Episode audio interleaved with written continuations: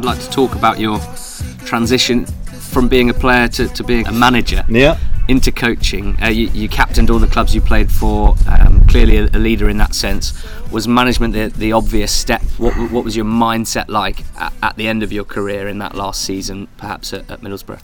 Because of the type of player I was, I think there would be an expectation that I probably would go into management. And if I'm absolutely honest, I think that weighed quite heavily. So that was a pressure that weighed quite heavily on me, and I, I think if you ask a lot of players whether they're ready to retire, uh, I mean, uh, physically I was uh, because I, I, I'd, I'd had a number of, I'd had an operation every year on my knee for about six or seven years, so I'd come to a point where physically I think I was ready. Uh, not I think I know I was ready to retire. Mentally, I hoped I was, but I, I wasn't. And Sheffield Wednesday, I was supposed to be joining um, Ron Atkinson to be his assistant, and then Ron got sacked, and so I didn't go to Sheffield Wednesday in the end.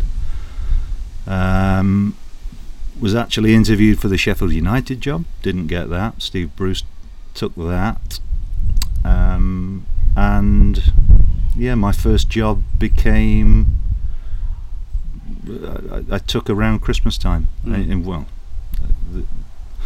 uh, to go to Carlisle.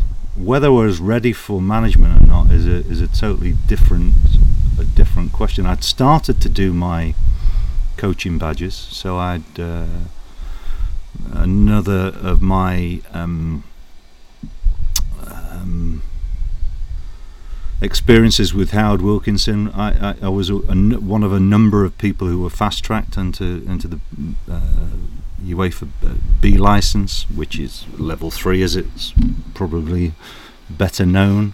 Uh, uh, and so there were a number of us who were uh, fast tracked onto that. It was a you know it was a good experience. I was working. I did some sort of itinerant work, some part time work with some of the youth teams as well.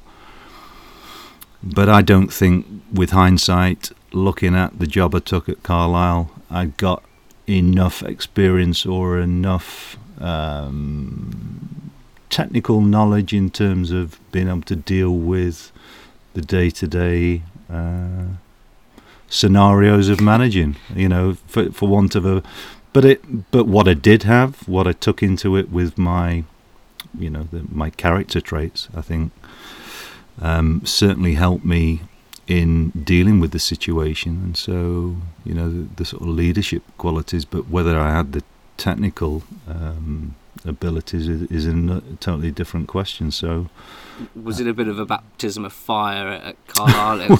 Well, everyone knows what happens yeah. at the end at the end of the season, but but heading into it, I mean, the the owner Michael Knighton was a, an eccentric man. Yeah, and, yeah, uh, yeah, yeah, yeah. You know, the whole the whole I believe the whole reason Jimmy Glass had to come to the club was because your goalkeeper got sold uh, in the middle of a relegation yeah. fight. So yeah, I mean, I, I, it's thrown in at the deep end. Absolutely, and but I I also know what I am. I know what my learning style is. I'm somebody who who is learns through doing. I'm a I, I am somebody who um, uh, can cope with those sorts of experiences, even though sometimes it's uh, it can be a bit of a lonely place and a, you can feel a bit isolated. But for sure, um, you know, I mean, I dealt with it. I sp- actually spoke with Michael um, just after Christmas, I think it was. He he, uh, he got in contact with me via email. I rang him up. I thought, you know, so look, I always tell people, um, yeah, it was it was it was a it was a testing experience for me, and yeah, we had we had our differences from time to time, but I've never disliked him as a guy, and it was it, it was he gave me my first opportunity, albeit a, a very difficult one, and I didn't I didn't last after the season. I got sacked straight after the season finished. What was the um, reasoning or circumstances behind that? It's un- unusual after such a miraculous survival to yeah. for the manager to, to leave immediately afterwards. Yeah, I didn't really ask to be honest with you. It was it was something. It was a board decision that they and you know when people make those sorts of decisions, I, I don't really see a great deal of mileage in trying to uh, trying to talk any more about it. Really, it it happened. Um, you know, our our form our form had not been great, so you, you can you, you could argue that it's it's understandable in many ways. But look, the the, the whole scenario surrounding the Jimmy Glass situation, and you'll probably be aware of the documentary that's been done recently yep. that I that I contributed to, and and it was, yeah, it brought it all back to me. It's uh, um, an incredible story uh, in terms of the circumstances surrounding it. And you've already, already mentioned the fact that you know we we we were given special dispensation to to get a, a goalkeeper, and because we actually didn't have one that was fit, and Jimmy agreed to come along, and you know going into the final game of the season, we were reliant on results elsewhere, even if we won our own game. So, you know, it's not an easy situation for the players to deal with, uh, for sure, and they dealt with it exceptionally well. But I mean, the outcome, wow, uh, more or less the last kick of the game for a goalkeeper on loan to score is quite ridiculous, really. But it happened, and uh, you know, I often reflect on what what the outcome on my career would be had that not have happened. Mm. Uh, you know, I mean, I, I, you, you, don't know, you don't know. Uh, but I mean, after that, after that uh, dip into the waters of management, uh, I didn't manage again then until uh, 2008. Yeah. Because, you know, if you look at my coaching and managerial career, uh, which spans now 21 years, um, I've managed for 11 of those mm. and been an assistant or a coach um, in some form for the other. So I, have got a bit of a different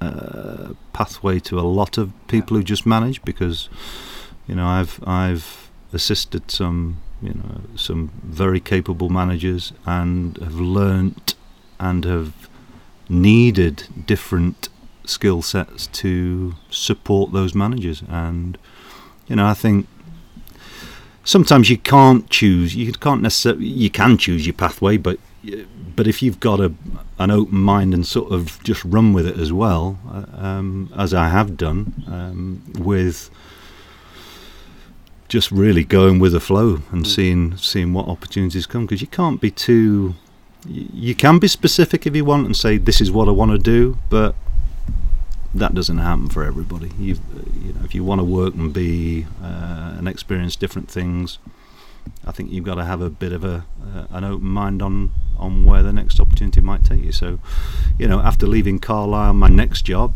was working with my one of my old teammates at Stoke Gary Megson mm. rang me and asked me if I'd be interested in going in there as his assistant, and I did go in there.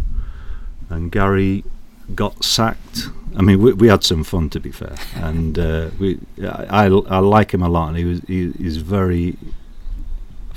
It's a shame he's not working still. Um, uh, you know, it, it, for me, he was a uh, he is a good manager but he didn't survive when the, there was an Icelandic takeover and Gudjon Thordarson came into um, to Stoke, uh, and he actually gave me an awful lot of responsibility. I mean, to start with, I was undecided whether I should stay, um, but he he gave me a lot of responsibility in terms of exposure to coaching and yeah, so I, it, it was it was probably a really good experience for me. Mm. Um, and, and you're back in uh, first team management with Southampton uh, in 2008, yeah. ju- just for three months, um, achieving survival on, on the final day of the season, just like with, with Carlisle. Yeah. Um, what yeah. was what was that final day of the season like? What was the the context surrounding that, I, I note that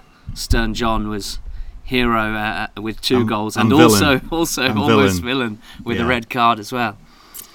Yeah, and going into that game, of course, uh, Sheffield United still had a, an outside chance of of um, promotion. and you know I I'd signed Chris Lucketti on loan from um, Sheffield United, and he'd been along with Chris Perry very very important in terms of our uh, some of our more recent positive results in Yeah. trying to you know trying to avoid relegation and of course he couldn't play in that game so there was a lot of it, was a there was a lot of added pressure going into that and really we were in a situation that we didn't feel that we uh, you know we shouldn't really have been there but it Too but it, good to go down. well You're flirting with it. no, no, no, no, no, no. It was more. It was more. We we missed some opportunities to win games that really we should have done better in. And um, no, I, I, I, I wouldn't say that. You know, if teams that go down go down because over the duration of the season, uh, simple as that. You can't really, you can't really argue too often about that. You can't argue about luck uh, over the course of the season necessarily. It's it, it, it, it doesn't work like that. But going into that last game, yeah, we are under a lot of pressure. I remember um, we've been at the training ground and. Uh, We've been at the tr- training ground, and as a family, we were, we got some of Nicky, my wife's family, down for to, to come to the game, and well, there's a lot of people come down to to go to the game, and we we actually went to Lymington for a walk in in the afternoon before the the day before the game and parked the car and and I was walking through a car park some Southampton supporters were coming the other way and there was a we walked past the job centre and I said well I might be needing that on Monday if things don't go right tomorrow. Uh, you know it was one of those bizarre situations that we were yeah I'm back in back in a management situation for the first time for a long time, and lo and behold, it's a it's a stay up on the final day of the season, and and it was a it was a tough game because we went behind in that game as well, and uh, but to win it three two uh, was yeah it was it was very very emotional for everybody Yeah. involved, and. Uh, um, but again, I, I didn't. I didn't last long after that one either. It's another final day survival, Yeah. and then again you moved on. We, was Yeah, it, was that- it always meant to be no, the no, case? No, Or were you no, no, no. that- it was no. It was big. No, I would have. Let me tell you, what a fantastic football club. Uh, I absolutely loved it there. Um, when I when I went in there, um, Lee Hughes was the chief exec. Lawrie McMenemy um, was really an advisor to the to the board. Leon Crouch, who I still keep in contact with now, had had, had gone in there as as the chairman. Um, Mary Corbett was on the board. She was a re- I mean, there were people in there been around the club for a long time. Very, very supportive. It got a great feel to it. Good facilities. I would have loved to have stayed there because it had got so many things that I w- was, re- you know, a lot of the staff at the stadium. It was just a great feel to it. And then, of course, there was a there was a board takeover. There was a there was a shift in power there, and um, yeah, so I became another casualty of war, so to speak. Um, it was uh, circumstantial. I didn't really want to uh, apply for the job that I'd already got. Uh, I ended up being sacked when I was on holiday. Um, yeah, and the kids came down down to the pool and said, "Dad, you've been sacked." Well, there we are. Such is life. It, it's uh, you know, Rupert Lowe had been uh, finding a way back in there, and uh, yeah, it was a it was a not a very tasteful end to what had been a, a, an enjoyable experience in many ways. but it's football, and I think one thing that you have to be quite clear on if you decide to go into the management game is that that uh, and I say this to many people it's not if you're going to get sacked it's when. Yep. it's when you're going to leave it's not if you're going to leave. And and there seldom it seldom happens where managers get a chance to build a dynasty over a period of time. You mm. know when you look at the in the top flight there have been a couple. I mean even even in the football league Paul Tisdale at, at, at, at Exeter over a long long period of time Dario Gradi at at, at, at uh, Crewe over a long period of time. Those things don't happen very often. And I was talking about my days at Shrewsbury earlier, and and uh, you know, in those days or my time there, it was very much a case of there would be a manager, an assistant manager, and the manager would move on, the assistant to take over, and it happened, you know, with with uh, Alan Durban, uh, Richie Barker, then with Graham Turner, then with Chic Bates, and they'd all been assisting each other Mhm. and taken over from each other. So you know, the, the, sometimes there is a uh, there's an order and there's a way of doing things which is quite unusual, and it do, it doesn't happen these days for sure. Uh, the quirk of leaving Southampton is that you then take over Leicester, Yeah, the team relegated to League One because of your survival.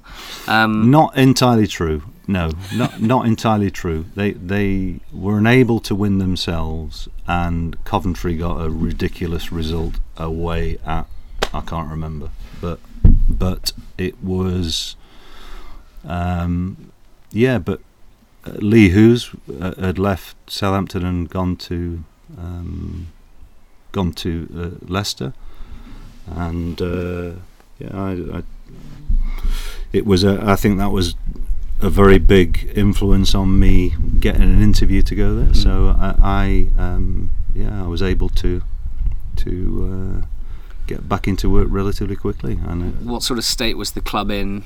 A big club relegated to Mm. League One. We've seen it a few times, but I Mm. can imagine it, it as a as a situation for a club that size is fairly yeah, traumatic in, in that sense, uh, and yet straight back up to the second tier. So, Yeah. uh, h- how did you need to act quickly to turn things around after that relegation? Well, what I did do, I had a very clear idea of who I, I uh, wanted with me. So I'd worked with Steve, Steve Walsh at Newcastle. He, uh, Sam Allardyce had taken him in. Um, Craig Shakespeare, I'd worked with at West Brom. I played with him at Sheffield Wednesday. And I'd been speaking to them when I was at Southampton about, you know, the possibility of working together. Steve had actually, after he left, left Newcastle, had actually been down to Southampton to give a presentation to the board, which had gone down very, very well.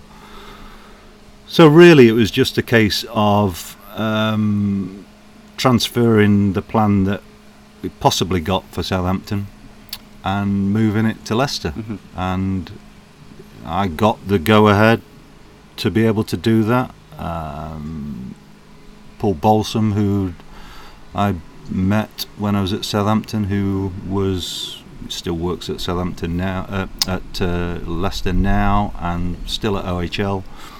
Works full time with the um, Swedish national side and works as a consultant with those clubs. Uh, again, came to to Leicester.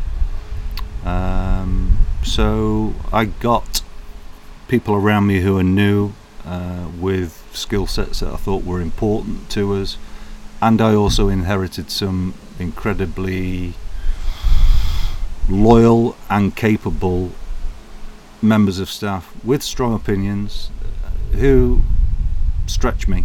Um, so, although on the face of it, yeah, it wasn't a particularly positive situation to go into.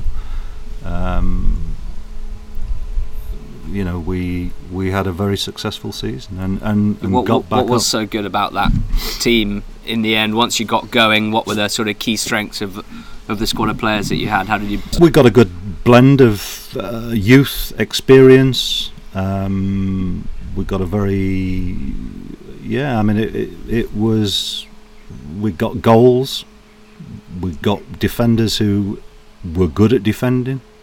I mean, I mean, for us to to get promotion, 96 points, and use five goalkeepers. I think we used in that year is pretty is pretty um, unique. I would think, you know, because when you want a, a, a when you want a consistently uh, settled side, when you're changing your goalkeeper as often as we did, we we we did it pretty successfully. But you know, in that year we only we only lost four games.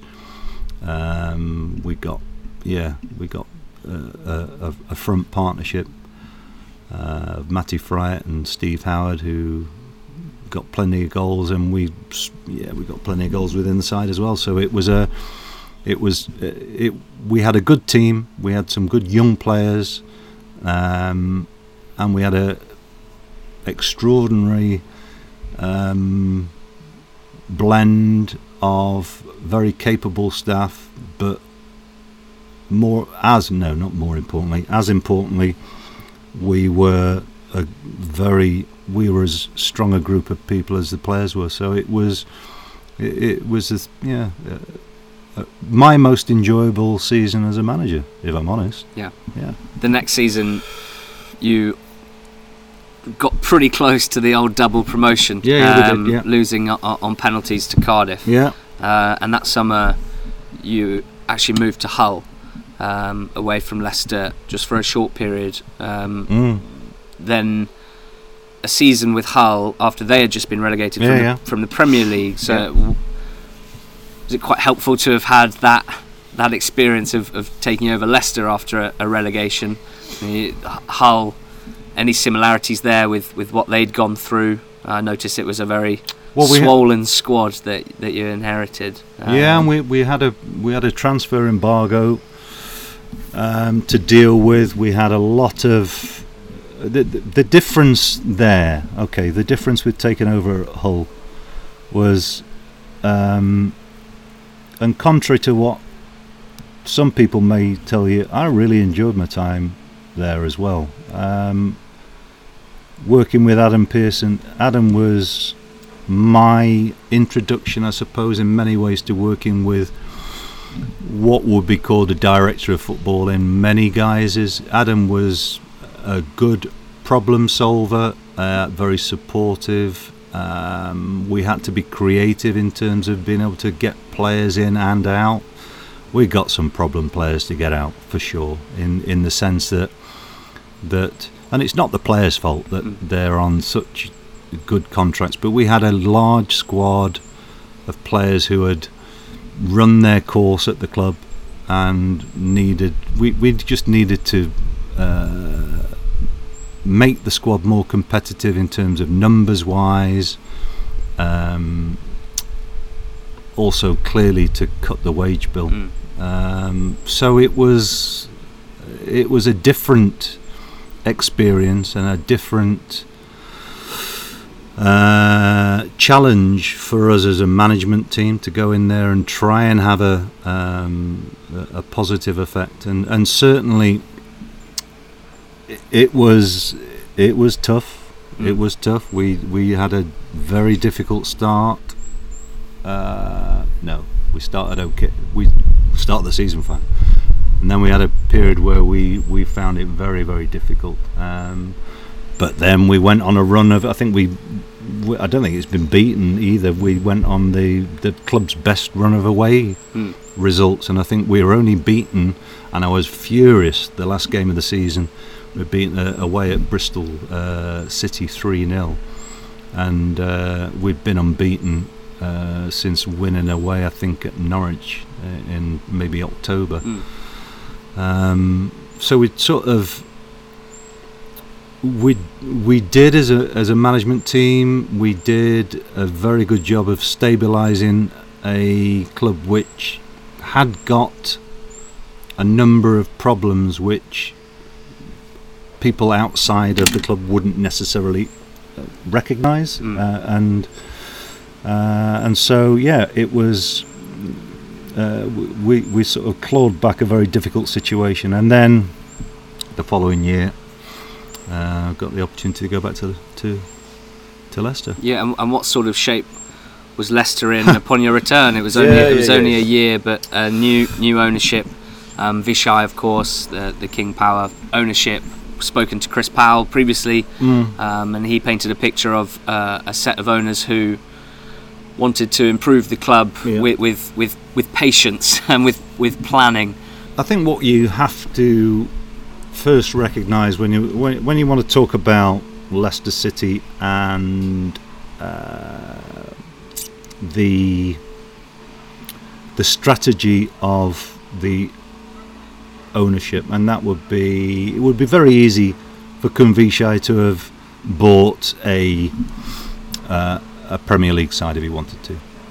You know, clearly the the, the, financial uh, strength of King Power was their ability could have been very easily to, to go in and, and buy a club which had got already um, a status which would allow them to, you could argue, get quicker results. But what they decided to do was to invest in a club which had got the scope to develop and to achieve success over a period of time where actually the success if if it was achieved would have meaning and would have um, a great deal more satisfaction for them on a on a personal level just for just for for, for them. So you know we can't underplay that as a as a set of circumstances I don't think anyway.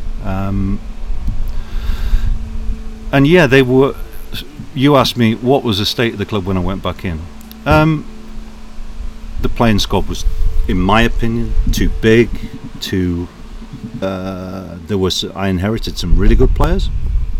I inherited some players that I didn't fancy uh, and didn't really suit the identity that we wanted to have. Um, and I can very honestly admit you at, admit to you at times it nearly broke me and it nearly broke the staff that we had a squad of players which we had not got a clue what we were going to get out of them every time we took the field. So you pick what you think's your best side and you win and then you pick the same side next week and they just don't turn up.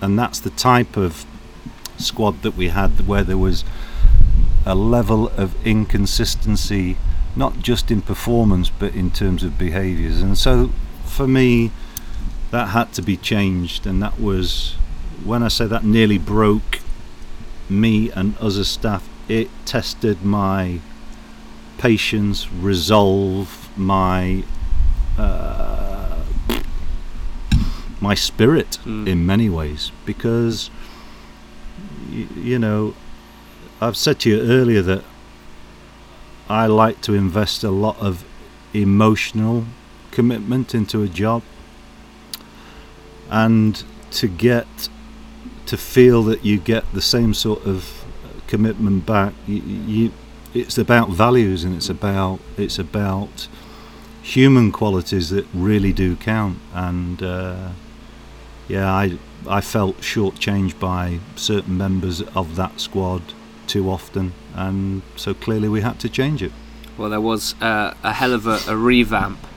Um, Mahrez and Vardy, Knockaert as well, who's someone who, who we covered in his final season in the Championship with Brighton when he was just almost untouchable. I, I'm interested just to talk a bit about um, recruitment processes, really, Mm. and, and how you were able to build that sort of squad. There's a lot of different yeah the different managers we've spoken to have worked under different recruitment systems. Yeah. Um, but for example, a signing like Mahrez uh, from Le Havre in, in Ligue 2, um, Knockaert as well from Guingamp.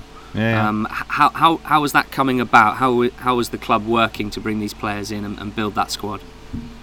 Yeah, I mean, I, I, I do the, see the, these sorts of stories grow arms and legs at times, and, and because of the sort of success um, that we had as a club in terms of um, signing players, it, uh, I think there there is a danger of, of it losing the focus of what it was about. I mean, look, we, how we always worked, and I'd like to be very clear on my input in this. I and and that is, I want as little input as possible until it gets to making the decision. And and so, in the early days with Steve, when we were a smaller operation, and there was less investment in in uh, in the recruitment, you know, it, it's very much about um, trusted people, seeing players.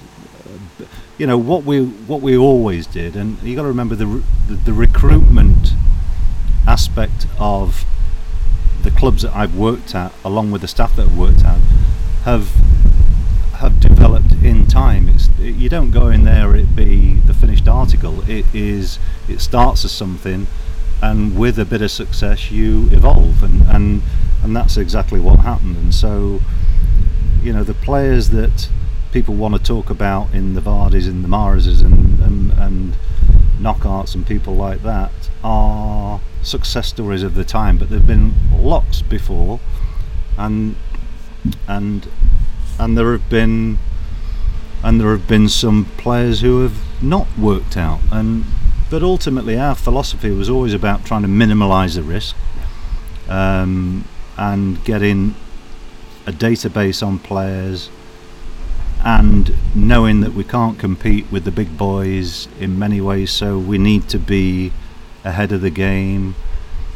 And so Steve Walsh did a very good job in setting up a network and a, a, a, a group of people who were very, very good at, at, at identifying potential targets for us. And sometimes they paid off, and sometimes they didn't. And and but what we always tried to do is minimise the risk and make sure that by the time by the time that Steve had filtered targets before they came to me, it became you know I'm, I'm not somebody who I don't want to be going out trawling, going to see millions of games to look at player. I have trust in the people that we have around the team who will know what we're looking for, know what our team has, know what we haven't got, and know what we need to get. And then their job is to is to identify the players, and then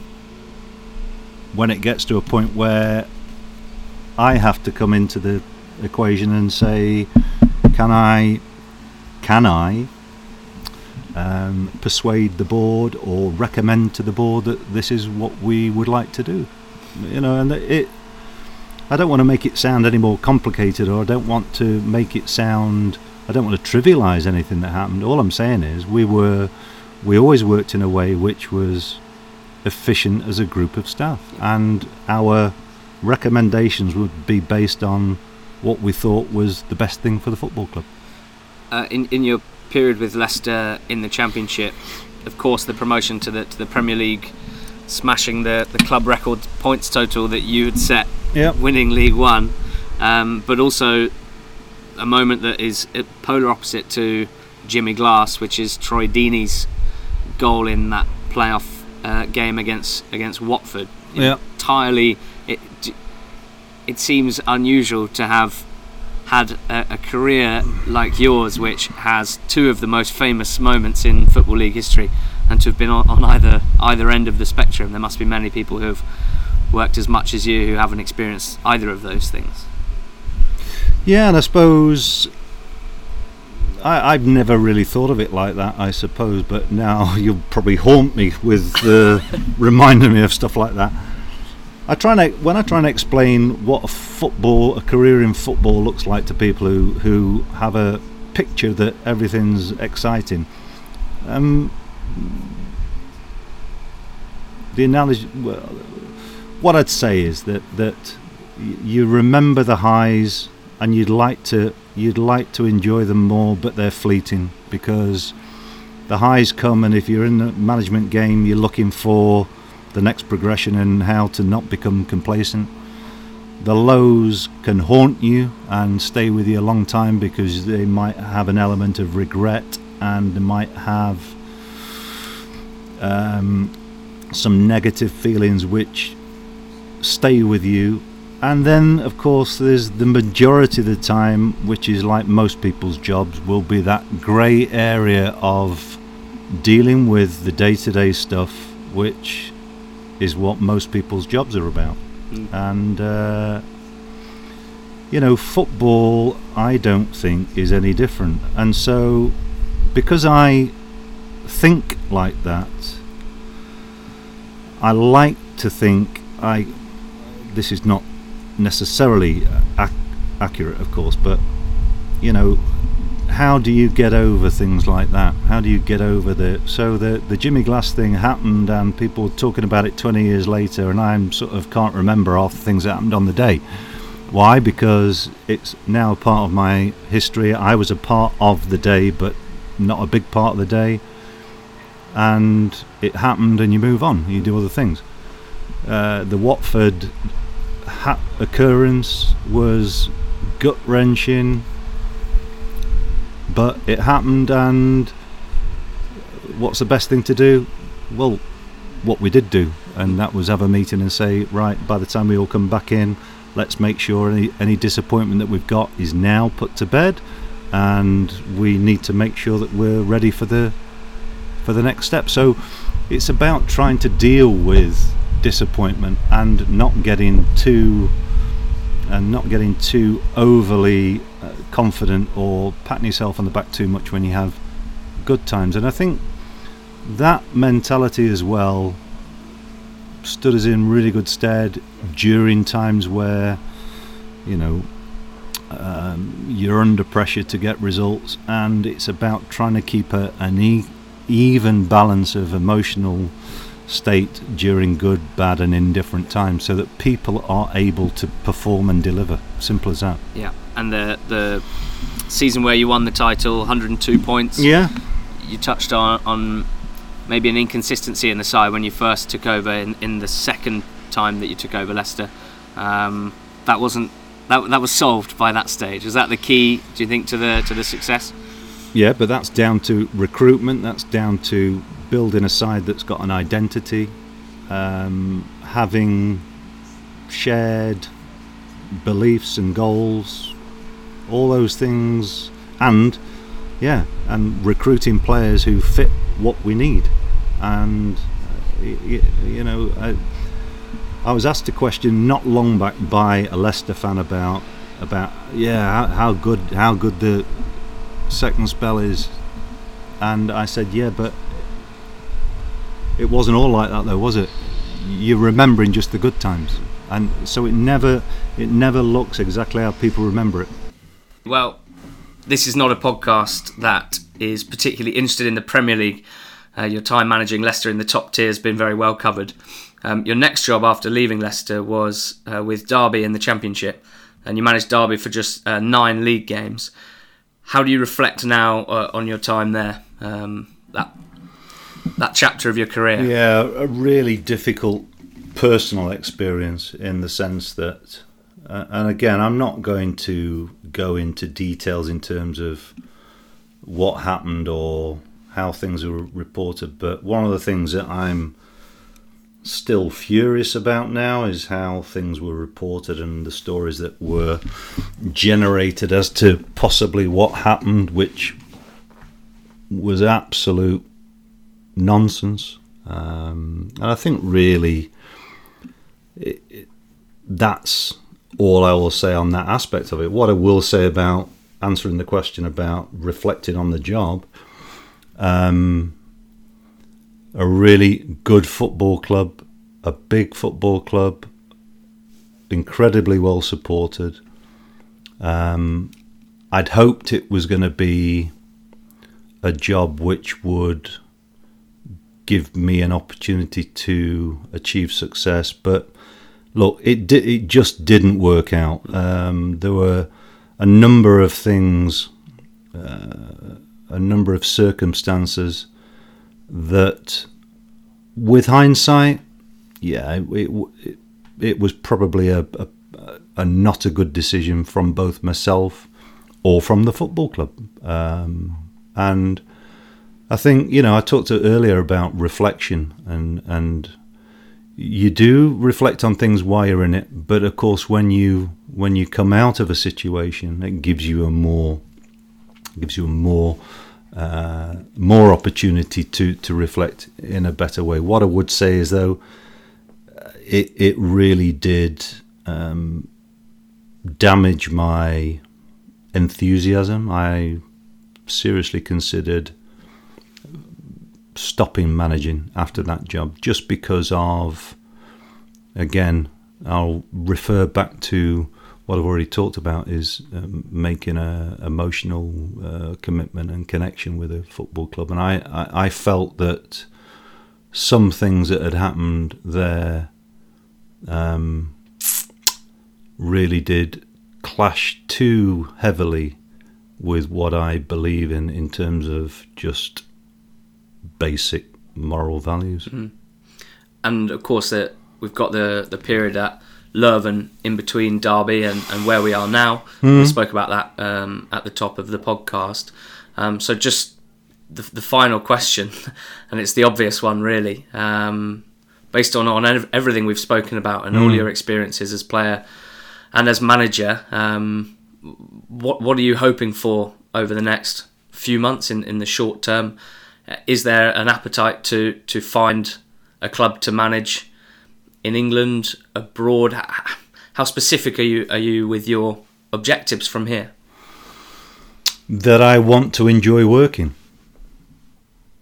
Is that sounds very woolly and a bit loose, but um, I yeah I want to enjoy working with the people that I work with and have a challenge which um, gives me presents an opportunity for me to be at my best, and it's really quite simple in those terms. What that actually means in reality is quite complex, but if you're asking me what do I what do I hope for, I hope for a challenge which uh, genuinely excites me, that that really stretches me and puts me into a position where um, I'm having to work hard to achieve what I'm looking for because that is when I'm at my best. And I think if you spoke to people who work with me, I think they'd say that, yeah, I, I think they concur with that. That mm. that uh,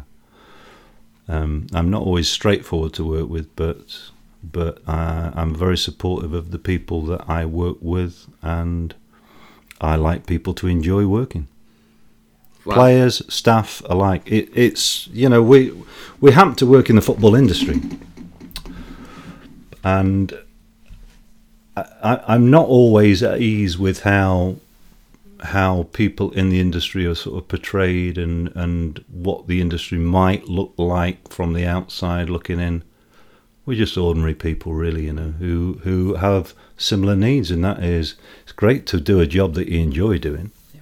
eh? And and not everybody is afforded that opportunity, so yeah, I think it's pretty normal to hope to have a job that you enjoy doing, and and if it's not quite the way you want it to be, is to fight really hard to get it into a position where it is enjoyable. Mm well, it's been fascinating to, to hear about your life in football, your thoughts on the game, and really looking forward to to seeing what that is the the next step. Uh, and thank you so much for joining me.